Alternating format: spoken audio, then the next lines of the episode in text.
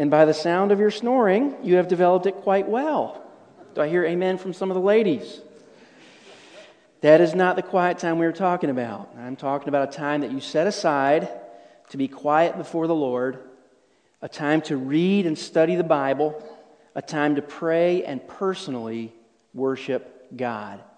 That's the quiet time we're referring to. And you may be thinking, do I really need to do that? You know, that's why I come to church and I get enough here.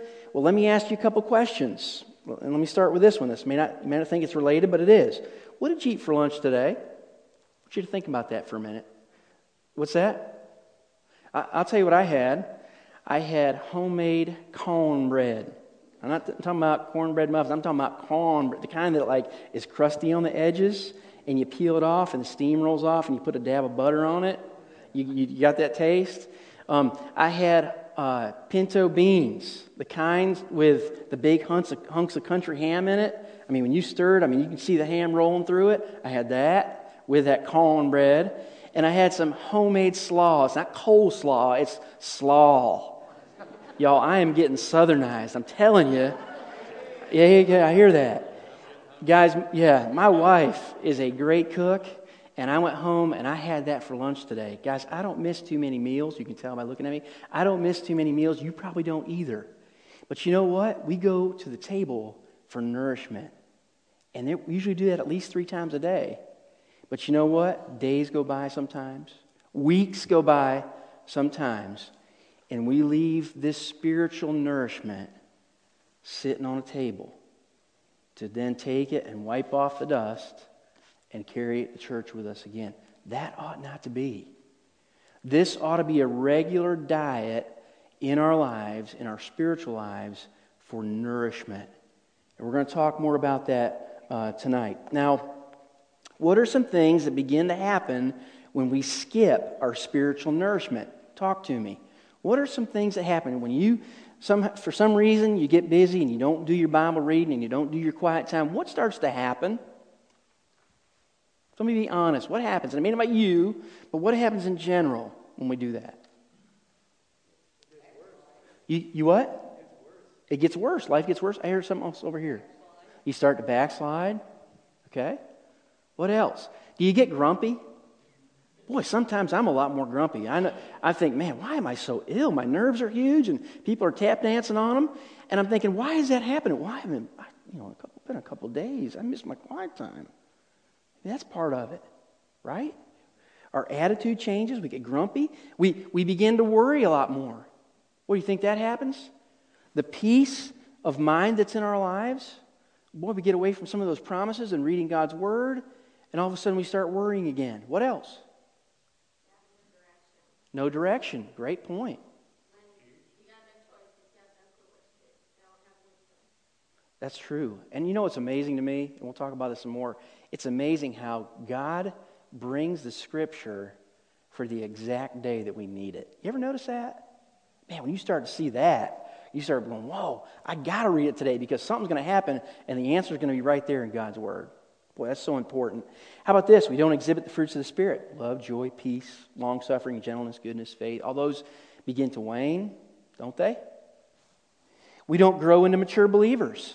We don't know the Bible. We don't know how to handle the Bible. Somebody may come up and say, you're a Christian. Do you know where it says in the Bible about this and that? And we go, well, yeah, I'm a Christian, but I don't really study the Bible. I go to church, but I don't know where that is, and I don't know even know how to look it up. Guys, most important, here's the most important one. We miss out on getting to know the God of the universe that wants to fellowship with us. I mean, I don't think that sinks in. I don't think sometimes that sinks in, that the God of the universe wants to fellowship with me. And I go, yeah. Do we get that? Do we understand that? I think all those things happen when we don't have our quiet time.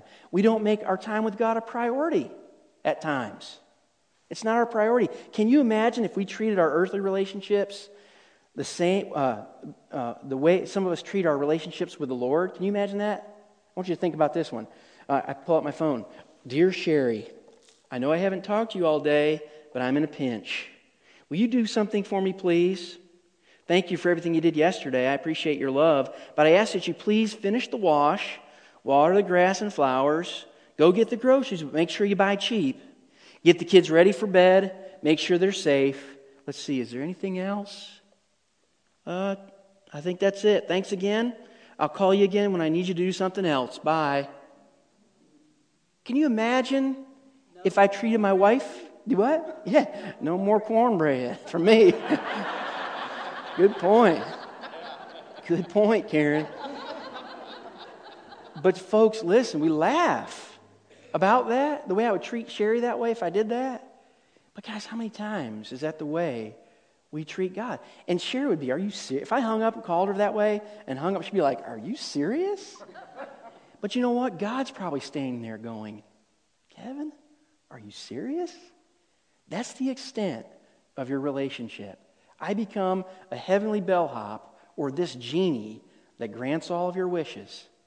God wants so much more than that from us. In order to know someone, to know your wife, your kids, your friends, you have to spend time with them. You have to spend time with them. I want you to turn over to Ephesians chapter 1. Some of you, I've given you some verses to read out tonight, and when I call on you, if you'll make sure you project that so folks can hear, but I'll be reading some of these. Ephesians chapter 1, we're going to begin in verse 15. God wants to really know you. Listen to what Paul says to the church at Ephesus. Again, Ephesians 1, beginning in verse 15. It says, "For this reason, because I have heard of your faith in the Lord Jesus and your love toward all the saints, I do not cease to give thanks for you, remembering you in my prayers." Now here's the important part. "That the God of our Lord Jesus Christ, the Father of glory, may give you a spirit of wisdom and of revelation in the knowledge of Him. Having the eyes of your hearts enlightened, that you may know what is the hope to which He has called you. What are the riches of His glorious inheritance in the saints?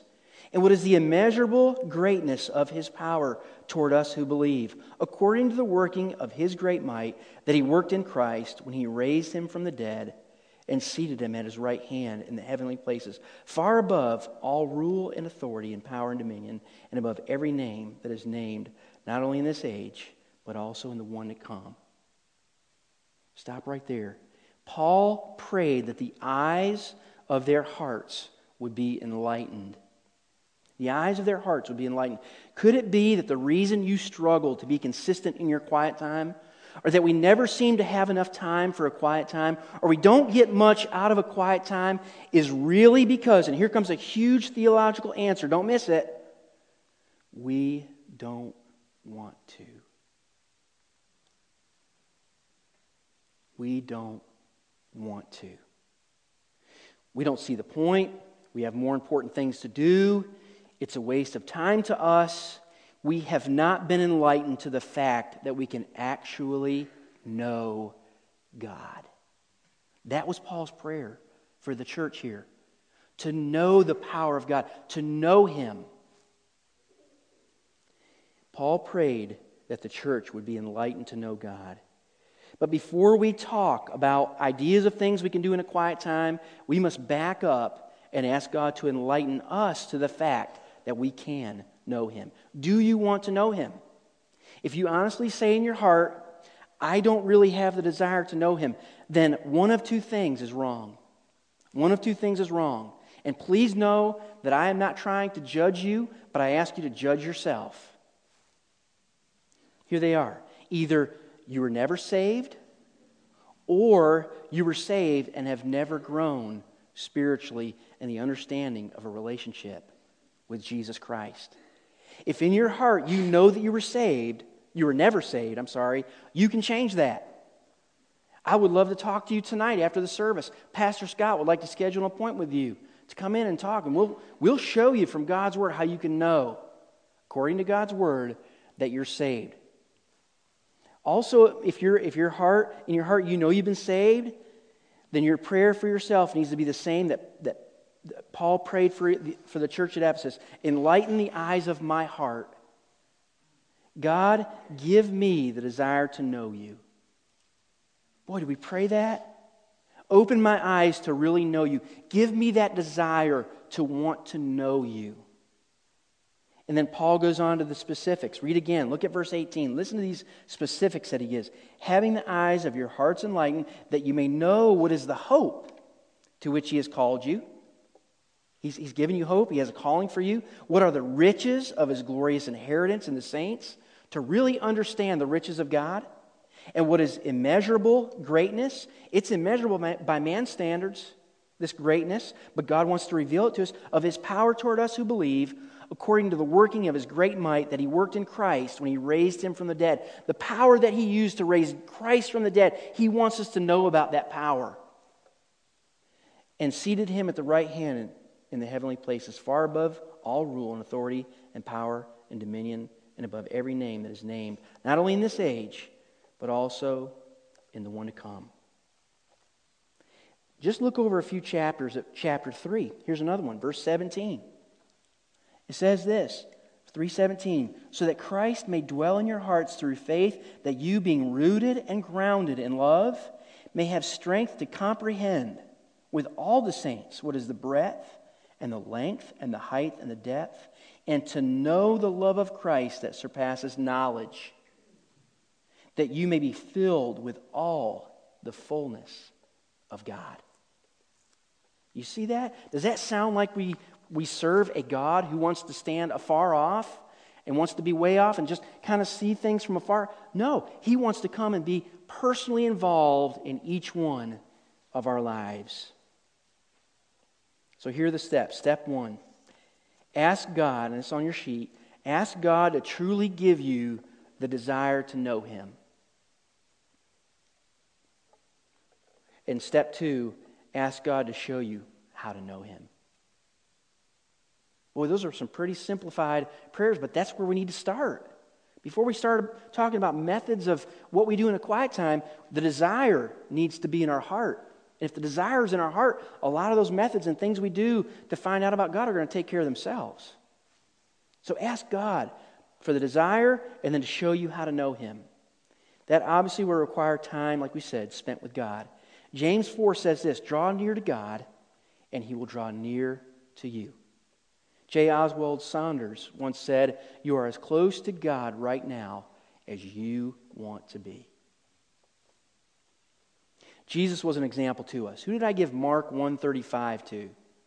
Okay? Did you read that, Brad? In the morning, the great while before day, he rose up and went out, and departed into a desert place, and there prayed. That was Jesus. That was Jesus. He's an example. He knew this was important, that he'd take time to set aside and get alone and get quiet with his Heavenly Father. It was in the morning. We'll talk about that in a minute, on what time we should do it. There's some ideas there. Who has Isaiah 50, verse 4? Okay, Dan? The Lord God has given me the tongue of those who are called, that I may know how to sustain with a word him who is weary. Morning by morning he awakens my ear to hear as those who are called. Here's another reference about the morning. The morning is a good time to set aside for a quiet time. Why? We haven't jumped in the busyness of the day. Sometimes when we get up and we get ready and we move in and we grab our planner, all of a sudden we've hit the ground running and we're checking off our list. And all of a sudden the day is over and we go, oh, I had no time there set aside to be with the Lord. So the morning's a good time. We have the whole day to meditate on what we've read. You know, sometimes if we do it late at night and we read God's Word, sometimes we may fall asleep because we're so tired while we're reading. We go to sleep after we read. We have no idea when we got up the next day what we even read, because we were so tired. Sometimes that's not the best time to do that. We want to apply it to our day. The next thing is we can begin the conversation with God in prayer and can continue that through the day. But we start our day off talking to God, and the Bible says to pray without ceasing. We can't stay on our knees all day or in our prayer closet, but we go out and we continue that conversation through the day with God. Maybe it's quick one-sentence prayers through the day. But that first prayer that we have in the morning is maybe a longer prayer that we focus in. And we'll talk about some things we can focus on when we go into our quiet time with prayer. Some of you in here are not morning people. You're saying, Kevin, I am not a morning person. In fact, until I've had my third cup of coffee, I'm like in a coma, and I have no idea I'm on the earth till I'm got through half a pot of coffee. So, the morning time is not good, because if you read before the coffee, you're going to be clueless to what you just read. You read words, you got done, you set aside, you checked it off, and you go, I have no idea what I just read. So maybe the morning's not a good time. But maybe you say, I'm going to set aside some of the time I set aside for exercise. Maybe some of you in the morning do exercise, and maybe at the end of your exercise time, before you head off into your day, you set aside some time right there. You're wide awake, and you can do that, and you set it aside there. Or maybe it's at your lunch break. Maybe you have a lunch hour, and you say, hey, I could take 40 minutes of my lunch break, and the last 20 minutes, I'll dedicate that to getting back to my office and shutting the door and getting in there and digging into my Bible study. Maybe that's your time. Maybe it's after the kids are put down to bed. You're at home, you're doing all your stuff, and you put the kids to bed, you cut the TV off, and you sit over at the kitchen table, and you say, now is the time I want to do that. When it gets quiet, I can set aside and do that. The point is this, that you set aside a time, that you guard it, and then begin to make it a habit. And that will help you to stay in the Word, that you make it special, dedicated time. Who has Psalm 46:10? Okay, Pam?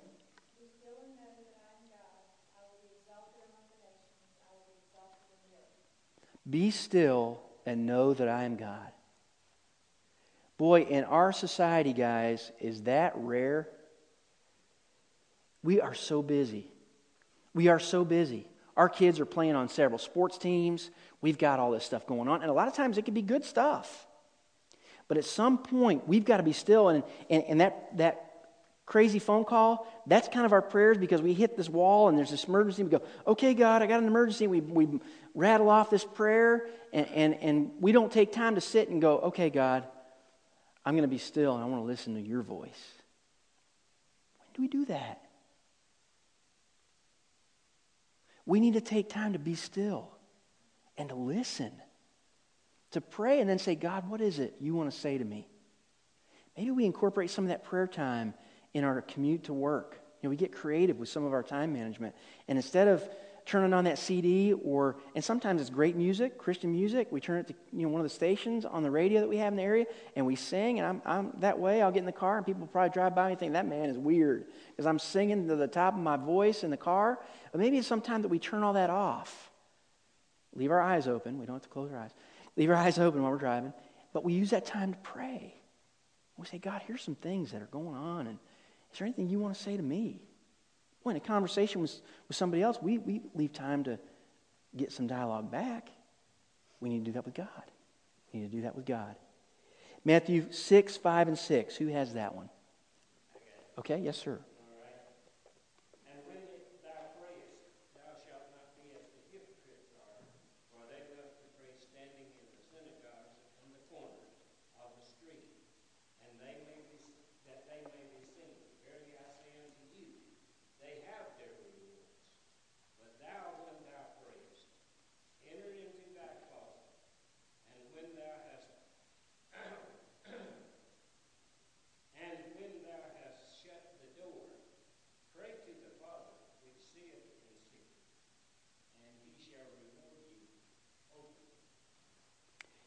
It is important to have a quiet time for the right reasons.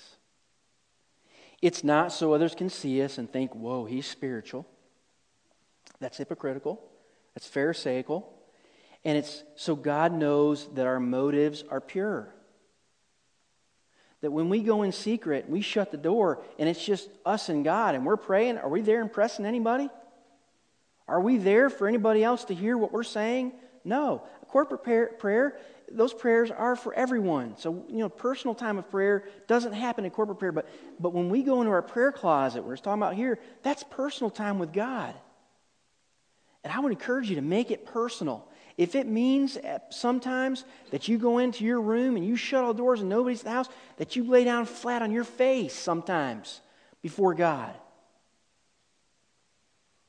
Boy, that posture sometimes, I think God notices that posture. We see our kids, and sometimes they bow next to their bed on their knees. When they were little, especially, they would do that and fold their hands. And, we say, oh, that's so cute. But guys, there's a need sometimes to bow before the Lord. To sometimes get on our face before God. And when He sees us do that, He knows, Kevin's serious. I would challenge you at times. If you're dealing with something right now in your life, You say, Kevin, I need prayer over that. I would challenge you to get alone. Go somewhere and get alone and get on your face and see what it does. See what it does in your prayer time. I challenge you to do that. Go into your prayer closet. I've got a reading assignment on there. It's Ephesians 6:10-20. We're not going to have time to read it tonight, so I want to give that to you as a reading assignment, maybe even your quiet time, to read that. The devil does not want you to have a relationship with God. Did you know that? There is spiritual warfare that goes on, and that's what this passage is talking about. And when you're praying, when you're reading God's Word, when you're serving God, you are a threat to the devil's will. You know what the devil's will for your life is? It's to steal, to kill, and to destroy. He wants to sift you and make you, if you're a believer, the only way he can take your life is if God gives him permission. But you know what he wants to do? He wants to render you ineffective as a believer. He wants to totally ruin your testimony so he can have people go, look over there at Kevin Seeger. See what he did? What an idiot. And he claims to be a Christian. That's why I'm not a Christian right there. And Satan goes, yes, that is my will for Kevin Seeger. That's his will for your life. To sift you and to ruin your testimony if you're a believer. That is another reason why it is so hard to have a regular quiet time. There is spiritual warfare going on. Folks, is it any mystery that Sundays are the toughest day to get ready in the morning? You ever notice that? I mean, we can get the kids out the door to school and make it to work by 8 a.m., but try to make it to church by 9 a.m. I mean, everything that can go wrong will go wrong. I mean, when our kids were little, we'd be walking out the door and they'd mess a diaper. You're like, oh, you're running back in. I mean, it's always something on Sunday morning. And you finally like, get in the car, we're going to go be spiritual. You know, you're telling your kids that. You're yelling at them, you know, to get there. And then you get there and you go, hey, brother, bless you. You know, I mean, that's kind of what happens. And that's spiritual warfare. It's the same way with our quiet time. The devil does not want you to fellowship with God. And he is going to throw things in your way every chance he gets to trip you up and to keep you from that fellowship with God. Don't let him do it. Don't let him do it. Fight against that and ask God to help you fight against that. Okay, so you've picked a time. Hopefully in your mind you're thinking about a time. You know, that would be a time I could have a quiet time. You're thinking in your mind, you can do it here. And you're already thinking, I'm going to do it. What do you do when you're in your quiet time, you sit down, you've got your Bible. Let's talk a little bit about the mechanics, okay? And I use that word lightly because I don't want your quiet time to become mechanical. If it does, then you've just done it to check off a list, and it's not become a personal time with you and God. So be careful how much mechanics you put in it. Make it personal between you and God. Here's something you can do. In your prayer, you can follow an acrostic that has the word acts. You see it written there on your sheet. And here's some things you can incorporate to begin your time when you sit down to come before the Lord in your quiet time. Here's a prayer model. The first one, the A, is adoration. Write that down. Adoration, that's the A in Acts. Acknowledge the things that God has done for you. Tell him that you love him, that you care for him. The C is confession. If there are things in your life that you know are hurting the fellowship between you and God, then confess those things, and he'll forgive you for those. Get rid of them. I tell people that not confessing is like driving a car with 3 good tires and 1 bad tire. You can still run down the road, but it doesn't work very good. We need to have all 4 tires up there in it. And when we don't confess our sin, we're not what we could be for the Lord if we'll confess that and get it out of our life. And then you maybe even forget. You say, well, what did I wonder if there's anything I did. I mean, hopefully when you did it, you get to the point where the Holy Spirit convicts you right there, instead of having to wait till that night or in the morning, next morning. But right when you do something and the Holy Spirit says, Kevin, that was dumb. And you go, you're right. I'm sorry. I shouldn't have done that. And if I affected somebody else, I go to that person and I say, what I just said was really not nice. And I'm sorry I said that. I hope you forgive me. And we need to be in tune to the Holy Spirit that we're doing that through the day. But maybe in our quiet time when we sit down, we go, God, is there anything in my life that I need to lay before you and confess before you and shine a light on it? Kind of like we do when we have the Lord's Supper, you know, when we sit and we examine ourselves. That confession time is important, isn't it? And then there's the T, thanksgiving. Guys, thank God for the big blessings and thank God for the little blessings. Man, when you start thinking about all of the things that God has blessed us with. I mean, you could sit there for hours to thank Him for the blessings that we have. Folks, we're beyond blessed. In a lot of ways, we're spoiled. God has blessed us in so many ways. Do we tell Him thank you for that? Do we tell Him thank you? And then the last one is supplication. That is the request for you and for others. And that's the one we normally, when we pray, when we were making, laughing earlier, that's what we do normally. Our prayer time is just totally supplication of saying, God, here's my needs. That is important. One of the things I want to encourage you to do with that is keep a little journal. I keep this one on my computer. It's right there below my computer monitor. And I've written things in here. Top of the list is my wife. It's right there. And my kids are in here. My immediate family. My extended family's in here. My church family, the needs that I know about what's going on with my church, I write in here, and I pull that book out periodically, and I just read through things that are going on. Rod, I got your name in here. I'm going to read the bottom here. Just pointing out some. I mean, there are names in here of things that I know, of things going through stuff that I pull it out and I read it. And then when there's a specific prayer need, and then God answers that, I write it in there. I leave it in there. Why? Because I go back and say, man, look what God did there. I remember what He did here. I mean, you just go through that journal and you have that sitting there. And in your prayer time, you can pull out, you can hide it in between the mattress or your nightstand or wherever you have your quiet time and pull that thing out and be looking through that. And just as you read them, you're praying for those people. Guys, these things are like a buck at Walmart. Get you one. Keep it. And write that stuff in there and pray for those needs of those people. I encourage you to do that. So there's the Acts prayer model. There's another thing, is to ask God to help you understand His Word. The Holy Spirit's called our teacher, and before we read out of the Bible, we ought to say, God, please help me understand what you want to say to me through your Word today. Give me understanding. And then get a good Bible that you can read and understand. And I know that the King James Version is a favorite, and if you grew up on it and understand it, keep on. Use it. Use the King James. But there are other good translations out there. The English Standard Version, if you pull the Bible out of the rack, that's the translation that's there. It's a little bit more modern language, but it's a literal translation, and it's going to go word for word compared with the original text or the manuscripts, and they're good translations. Look at the front of the Bible. It'll tell you. It's a literal translation. The ESV is getting great marks. I would encourage that. Another one, I have that one. I have this ESV study Bible. It's pretty bulky and big. I got it on purpose. But you'll notice it's a hard cover. But you go in here and just open into this page. This is Psalm 56, 57. This is all the passage, and there's a lot of room here where you can make notes and write in it. Write in your Bible. I encourage you to do that. People say, oh, don't write. No, write in your Bible. Make notes. And down here, this whole section is study notes. Man, you run into a verse that you don't totally understand. You can go down here to the study notes and look and get explanation.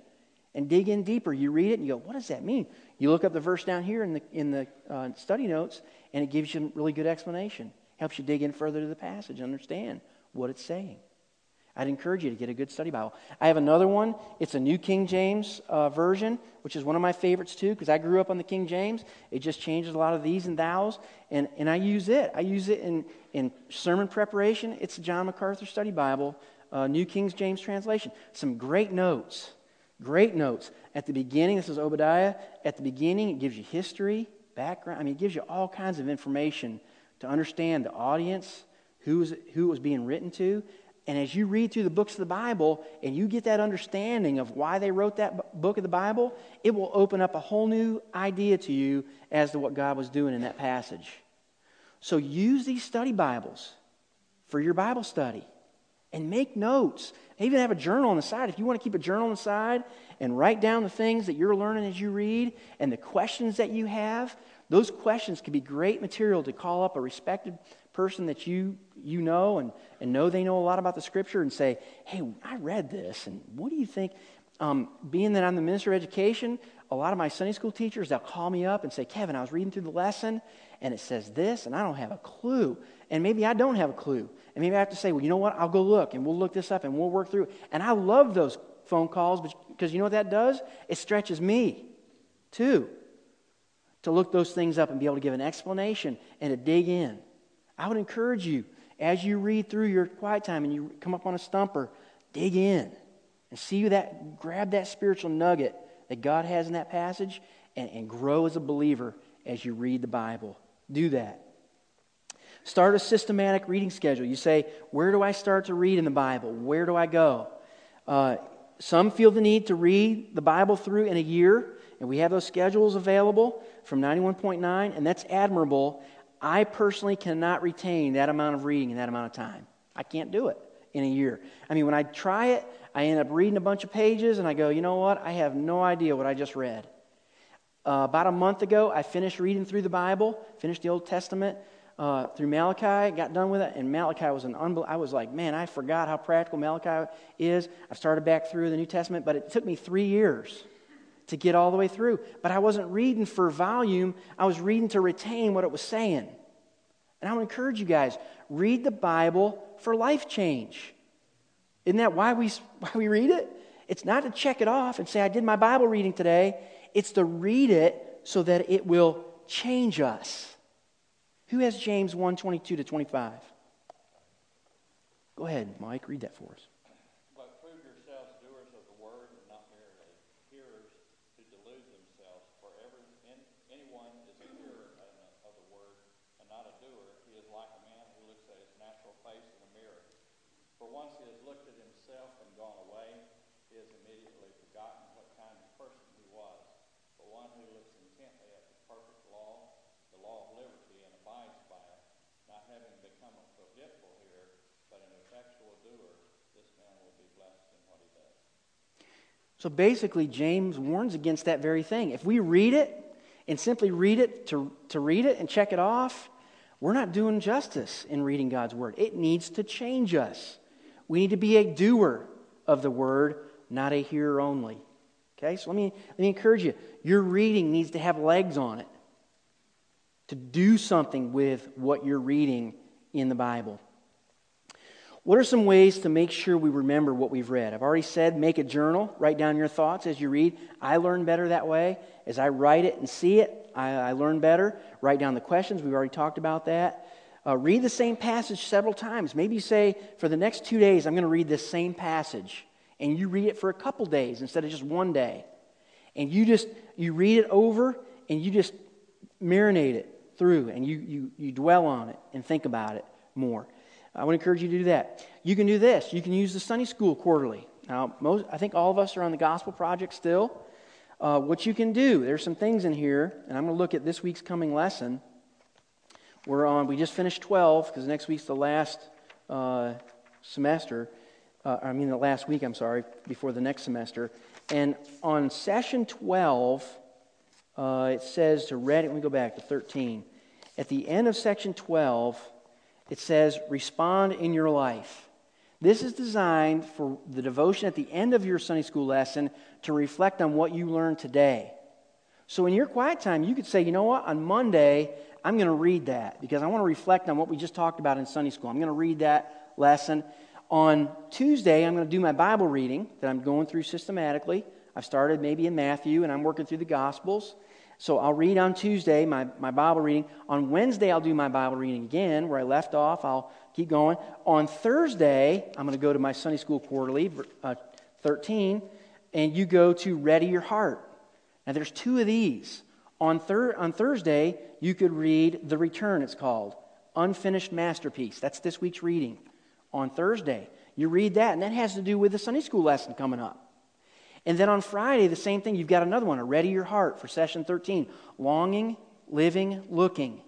There's another devotion in your quarterly that you read that. And then on Saturday, if you needed something to read, you could go and read the Sunday school lesson. Go ahead and read it through.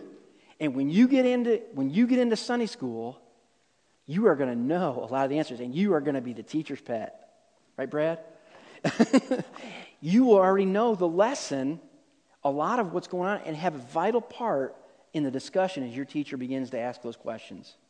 You've already got that in your hands. You say, Kevin, where do I go for Bible study? Folks, it's in your hands that we pass out every quarter in your Sunday school quarter. There's 4 days at least, if you want to go this route, of your Bible study in your quarterly. And you could have 2 days of your own personal Bible reading. That's just a suggestion. But pray about it. Ask God to give you something to read. There's nothing, though, that you need to take away from studying God's Word. I want to encourage you to make that a priority, that you begin to work through book by book, through the Bible, and understand what it says. Anybody have a comment? I've been doing all the talking. Is there anybody that has a comment that wants to share an insight on your Bible study? Mike?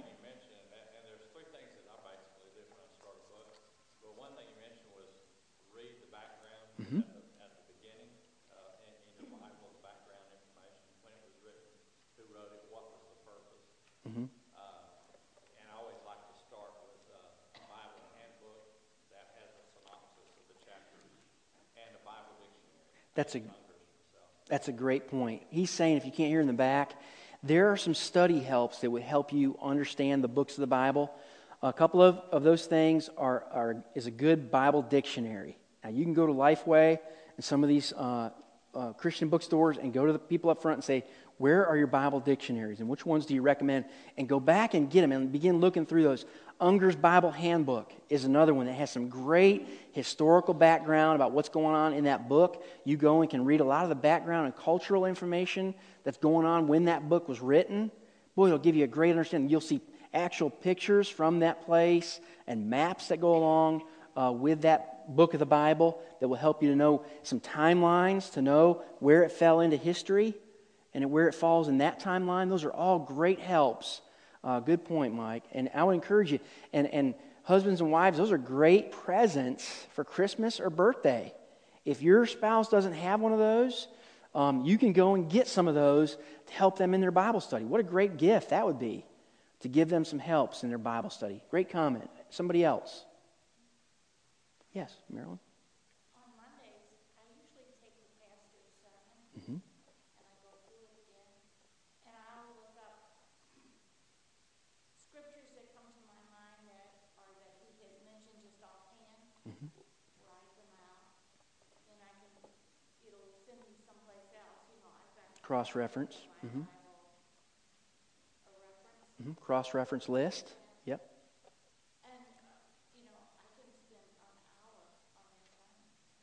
If you can't hear in the back, what she's saying is she takes Pastor Scott's message notes. And when he refers to a passage that relates to maybe we don't turn in it, but he reads it, she writes that down. And then goes to the cross-references in her Bible and explores those ideas further. One of the things Miss Marilyn's saying is when we begin to unlock some of the depth of God's Word, what we begin to realize is this thing is very, very deep and endless. And it really is God's Word. We say that, this is God's Word, but are you thinking about that? This is God's Word. The words of God. Sometimes we say that flippantly, don't we? There's another comment somewhere else. Yes, sir. Rich? Some people could do two or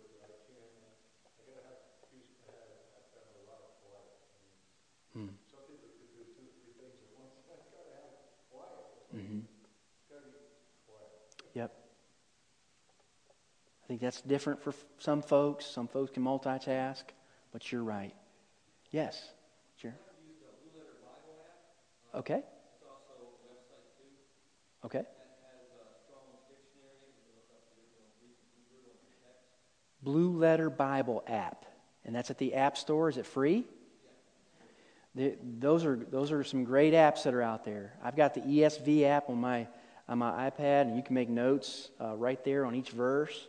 And there's some great helps that are out there. And if you go to the App Store and start looking around, there's all kinds of stuff out there for Bible helps. The last comment there on your page, I put down, chew on it, talk to God about it, and then expect God to use what you read that day. Boy, should we go into our day expecting that? I want to encourage you to do that. To grab on to what you read. And maybe it's as you read, there's one verse in there that just really nails you, and you highlight it, and you just chew on it, meditate on it, and then see and expect God to do something with that verse. Who knows? Somebody may need to hear that verse that very day.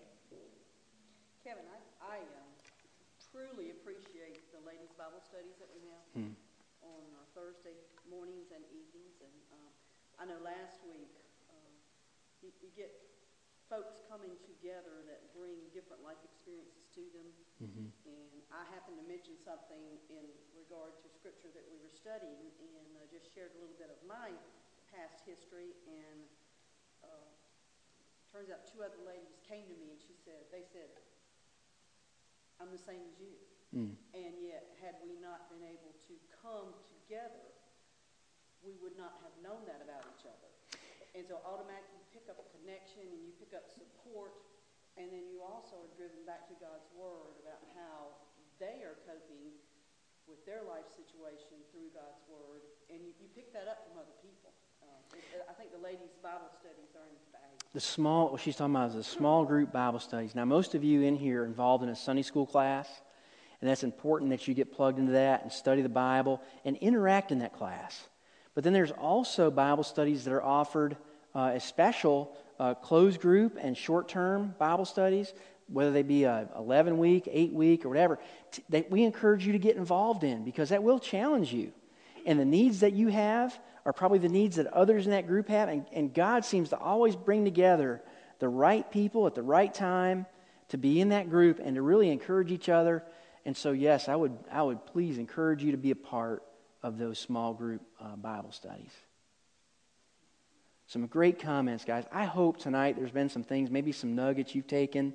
Again, Scott said last week, this stuff's not rocket science, but boy, to sit back down and to focus in on who we are as believers is very, very important, isn't it? Would you all agree that we need to do that? I want to challenge you. Make your personal quiet time a priority. See what God does with that. I want to ask a bold question. How many of you would say, I need to do better with my quiet time? I'm raising my hand first. Yep. We can always improve, can't we? And I want to encourage you as we leave to do that. Let's pray. And why don't you talk to the Lord right now for just a moment, silently where you're seated, and you talk to Him about tonight and what He said to you. And then I'm going to ask Dr. Willis if he'll close us in just a moment in prayer. Would you do that? Let's pray silently for a moment.